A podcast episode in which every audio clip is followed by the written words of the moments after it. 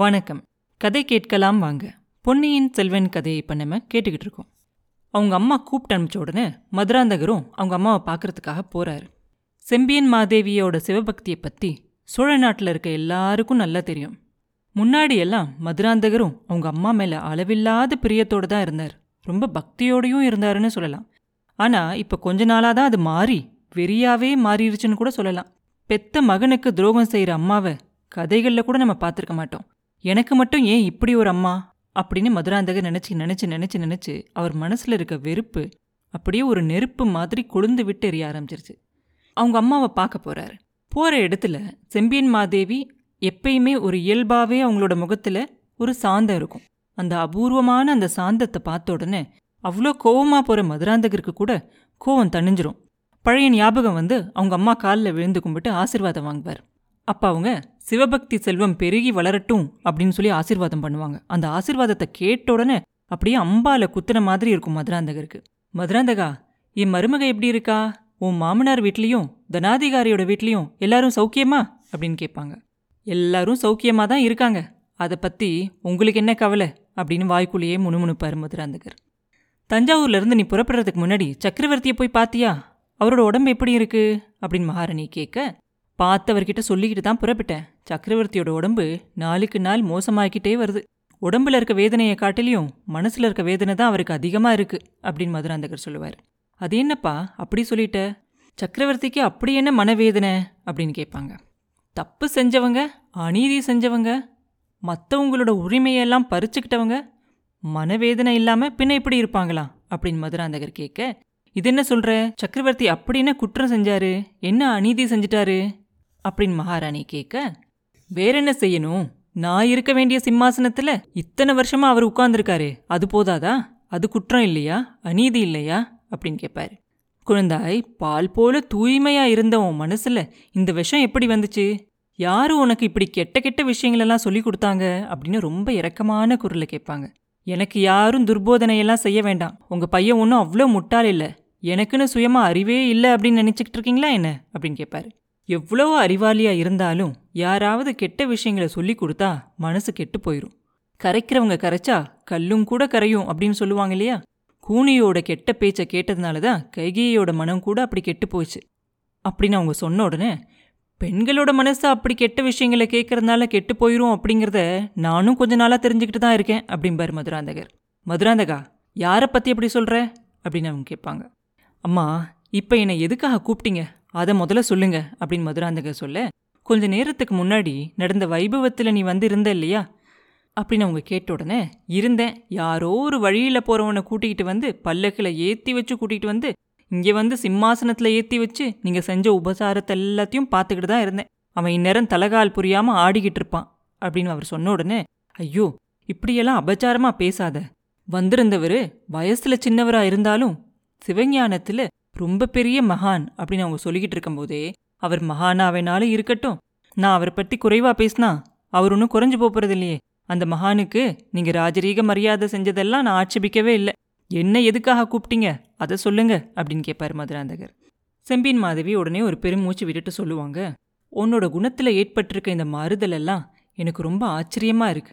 பழுவேட்டரையர் மாளிகையில ரெண்டு வருஷம்தான் நீ இருந்த. அதுக்குள்ள நீ இப்படி மாறுவ அப்படின்னு நான் கனவுலையும் நினைக்கவே இல்லை. போனா போகட்டும். என்னோட கடமையை நான் செய்யணும். உன் அப்பாவுக்கு நான் கொடுத்த வாக்குறுதியை நிறைவேற்றணும் அதுக்கு என்னால் முடிஞ்ச அளவுக்கு நான் முயற்சி செய்வேன். மகனே உன்னை இங்கே கூப்பிட்ட காரியத்தை சொல்றதுக்கு முன்னாடி என்னோட கதையை நான் உங்கள் அப்பாவை எப்படி கல்யாணம் பண்ணிக்கிட்டேன் அப்படிங்கிற கதையை பற்றி நான் உங்ககிட்ட சொல்லணும். கொஞ்ச நேரம் பொறுமையாக கேளு அப்படின்னு சொல்லுவாங்க. மதுராந்தகரும் பொறுமையாக கேட்கலாம் அப்படின்னு சொல்லி நல்லா உட்காந்துக்குவார் செம்பின் மாதேவி சொல்ல ஆரம்பிப்பாங்க. நான் பிறந்த ஊரான மழப்பாடிக்கு நீ குழந்தையா இருந்தப்ப ரெண்டு மூணு தடவை வந்திருக்க. அந்த ஊர்ல உள்ள சிவபெருமானோட கோயில நீ பார்த்துருக்க கோச்செங்கட் சோழ மன்னர் அறுபத்தி நாலு சிவன் கோயிலை கட்டினான். அதுல இந்த கோயிலும் ஒன்று என்னோட அப்பா மழப்பாடியில் ஒரு பெரிய குடும்பத்தை சேர்ந்தவர். எங்களோட குலமும் ரொம்ப தொன்மையான குலம். விஜயாலய சோழர் காலத்தில் மழவரையர்கள் பாண்டியனோட நடந்த போரில் பாண்டியனுக்கு ஆதரவாக போரில் சண்டை போட்டாங்க. அந்த போரில் சோழர்கள் ஜெயிச்சிட்டாங்க. அதனால மழவரையர்களோட செல்வாக்கு குறைஞ்சிருச்சு. இதெல்லாம் நான் சின்ன வயசா இருக்கும்போது நடந்தாலும் கூட அந்த விஷயங்கள் எல்லாம் பெருசா என் மனசை பாதிக்கல. அங்க இருக்கிற சிவன் கோயில்ல போய் அந்த நட்ராஜரை தினம் தினம் தரிசிக்கணும். அங்க இருக்கிற பட்டர் அந்த நட்ராஜரை பத்தின கதைகள் எல்லாம் சொல்றத மணிக்கணக்கா கேட்டுக்கிட்டு இருக்கணும் அப்படிங்கறதெல்லாம் என்னோட மனசு இருந்துச்சு. போக போக என்னோட பக்தி ரொம்ப அதிகமாயிருச்சு. சாப்பிட்றதுக்கும் தூங்குறதுக்கும் மட்டும்தான் நான் வீட்டுக்கு வருவேன். மற்ற நேரம் பூரா நான் கோயிலில் தான் இருப்பேன். அங்க இருக்கிற மலர்கள் எல்லாம் பறிச்சு அழகான மாலைகளா அதை தொடுத்து நட்ராஜருக்கு போடணும். அது போக மீதி இருந்த நேரங்கள்ல என் கண்ணை மூடி அந்த கோயில்லையே உட்கார்ந்து நட்ராஜரை நினைச்சு தியானம் பண்ணணும். இப்படியே தான் என் வாழ்நாளை நான் கழிச்சிக்கிட்டு வந்தேன். அந்த கோயில்ல இருக்க பெரியவர் நான் சின்னதா இருக்கும்போது எனக்கு ஒரு கதை சொன்னார். சுந்தரமூர்த்தி சுவாமிகள் அவரோட சிஷ்யர்களோட எங்க ஊர் பக்கமா போய்கிட்டு இருந்தாராம். மழப்பாடி சிவன் கோயிலை சுத்தி செழிப்பா கொத்து கொத்தா பூத்து குலுங்கி கொன்னை மரங்களெல்லாம் இருந்து அந்த ஆலயத்தை மறைச்சிருச்சான். அதனால கோவிலை கவனிக்காம சுந்தரர் போயிட்டாராம். சுந்தரம் என்னை மறந்துட்டியா? அப்படின்னு ஒரு குரல் அவர் காதில் கேட்டுச்சான். உடனே அவர் சுத்திலையும் முத்திலையும் பார்த்துட்டு யாராவது ஏதாவது சொன்னீங்களா? அப்படின்னு கேட்டாராம். சிஷ்யர்கள் எல்லாம் இல்லைன்னு சொன்னாங்களாம்.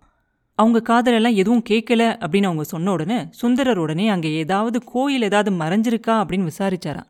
கொன்னை மரத்துக்கு நடுவுல மழப்பாடி திருக்கோயில் மறைஞ்சிருக்கு அப்படிங்கிறத தெரிஞ்சு ஓடி போய் அந்த இறைவனோட சந்நிதியில நின்னு பொன்னார் மேனியனே அப்படிங்கிற பாட்டை பாடினாராம். இந்த கதையை கேட்டதிலிருந்து மண்ணே மாமணியே மழப்பாடியுள் மாணிக்கமே அன்னே உன்னை அல்லால் இனி யாரை நினைக்கேனோ அப்படிங்கிற வரிகள் என் மனசுல அப்படியே பதிஞ்சிருச்சு. கோயிலுக்கு அடிக்கடி போவேன். நட்ராஜமூர்த்திக்கு முன்னாடி நின்று இந்த வரிகளை போயாம சொல்லிக்கிட்டே இருப்பேன். நாளாக ஆக அந்த ஊர்ல இருக்கவங்கெல்லாம் எனக்கு பைத்தியமே பிடிச்சிருச்சு அப்படின்னு கூட சொல்ல ஆரம்பிச்சிட்டாங்க. ஆனா எனக்கு சிவன் மேல இருக்க பக்தி ரொம்ப அதிகமாயி நானும் உமையவள மாதிரி சிவனை தான் கல்யாணம் பண்ணிக்க போறேன் அப்படிங்கிற எண்ணத்துல இருந்தேன். அதுக்காக தவம் செய்ய ஆரம்பிச்சேன். யாராவது கல்யாண பேச்சு எடுத்தா எனக்கு அவங்க மேல கோபமா வரும். இப்படி இருக்கும்போது ஒரு நாள் எப்பையும் போல கோயில்ல போய் உட்காந்து தியானம் பண்ணிக்கிட்டு இருந்தேன். அப்போ ஒரு நாலஞ்சு பேர் கோயிலுக்குள்ள வந்து ஏதோ பேசுற சத்தம் கேட்டு கண் முழிச்சு பார்த்தேன். கண் முழிச்சு பார்க்கும்போது ஒரே ஒருத்தரோட முகம் மட்டும்தான் என் கண்ணுக்கு நேரா எனக்கு தெரிஞ்சிச்சு. அது சிவபெருமான் தான் பரிவாரங்களோட என்னை கல்யாணம் பண்ணிக்கிறதுக்காக வந்திருக்காரு அப்படிங்கிற எண்ணம் எனக்கு வந்துச்சு. என் கண்ணுலேருந்து கண்ணீர் வழிஞ்சிக்கிட்டே இருந்துச்சு. அதை என் முன்னாடி நின்னவரும் கவனிச்சாரு. இந்த பெண் யாரு? இவ ஏன் கண்ணீர் விட்டு அழுதுகிட்டு இருக்கா? அப்படின்னு கேட்டாரு. அதுக்கு எங்க அப்பா இவ என்னோட மகள். சின்னதுலயே பழுத்த மாதிரி இவளுக்கு சிவபக்தி வந்துருச்சு. ஓயாம இப்படி கோயிலுக்கு வந்து உட்கார்ந்து கண்ணை மூடி தியானம் செஞ்சுக்கிட்டு இருப்பா. பதிகம் பாடுவா. இல்ல கண்ணீர் விட்டு அழுவா. அப்படின்னு அவர் சொன்னதும் என் காதல விழுந்துச்சு. மறுபடி நான் நிமிர்ந்து பார்த்தபோது முன்னாடி நின்னவர் சிவபெருமான் இல்லை யாரோ ஒரு அரச குலத்தை சேர்ந்தவர் அப்படிங்கிறது எனக்கு தெரிஞ்சிச்சு. எனக்கு ரொம்ப அவமானமாயிருச்சு. அதனால அங்கிருந்து ஓடி வீட்டுக்கு போயிட்டேன். ஆனா அப்படி என்னை பார்த்தவர் வேற யாரும் இல்லை. உன்னோட அப்பா தான். அவர் என்னை தேடிக்கிட்டு எங்கள் வீட்டுக்கே வந்துட்டாரு.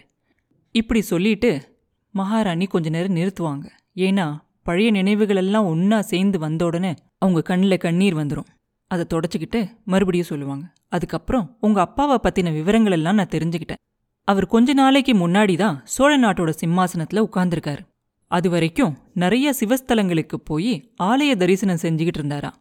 அவருக்கு அப்ப நாற்பது வயசுக்கு மேல ஆயிருச்சு. சின்ன வயசுலயே அவர் கல்யாணம் பண்ணிக்கிட்டவங்க இறந்து போயிட்டாங்களாம். மறுபடியும் கல்யாணமே செஞ்சுக்க கூடாது அப்படிங்கிற எண்ணத்தோட அவர் இருந்தாராம். ஆனா அவரோட புனிதமான உள்ளம் இந்த பேதை பெண்ணை பார்த்த உடனே சலனமடைஞ்சிச்சு. எங்க அப்பாவோட முன்னிலையில என்னோட விருப்பத்தை வந்து அவர் கேட்டாரு. நானும் சிவபெருமான் தான் மனித உருவத்துல வந்து என்கிட்ட இப்படி கேட்டுக்கிட்டு இருக்காரு அப்படின்னு நினைச்சு ரொம்ப சந்தோஷப்பட்டேன். அவரை கல்யாணம் பண்ணிக்க பரிபூரண சம்மதம் அப்படின்னு சொன்னேன். எங்களுக்கு சீக்கிரமாவே கல்யாணம் நடந்துச்சு. அதோட பையனா உன் தாத்தாவுக்கு மழவரையர் அப்படிங்கிற பட்டப்பெயர் மறுபடியும் கிடைச்சிச்சு. மகனே எனக்கும் உங்க அப்பாவுக்கும் கல்யாணம் நடந்ததுக்கு அப்புறமா நாங்க ரெண்டு பேரும் மனசு விட்டு பேசி ஒரு முடிவுக்கு வந்தோம். சிவபெருமானோட திருப்பணிக்கே எங்க வாழ்க்கையை அர்ப்பணிக்கணும் அப்படின்னு முடிவு பண்ணோம். ரெண்டு பேரும் குழந்தை வேண்டாம் அப்படிங்கிற தீர்மானத்துக்கு வந்தோம். அதுக்கு ஒரு முக்கியமான காரணமும் இருந்துச்சு.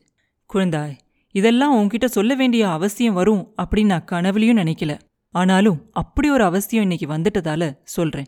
கொஞ்சம் நல்ல கவனமா கேளு அப்படின்னு சொல்லுவாங்க. இப்படி அவர் சொன்ன உடனே மதுராந்தகரும் முன்னாடியோட அதிக கவனத்தோட காது கொடுத்து கேட்க ஆரம்பிப்பார். அப்புறம் என்ன நடந்துச்சு அப்படிங்கிறத அடுத்த பதிவில் பார்ப்போம். மீண்டும் உங்களை அடுத்த பதிவில் சந்திக்கும் வரை உங்களிடமிருந்து விடைபெறுவது உண்ணாமலை பாபு. நன்றி.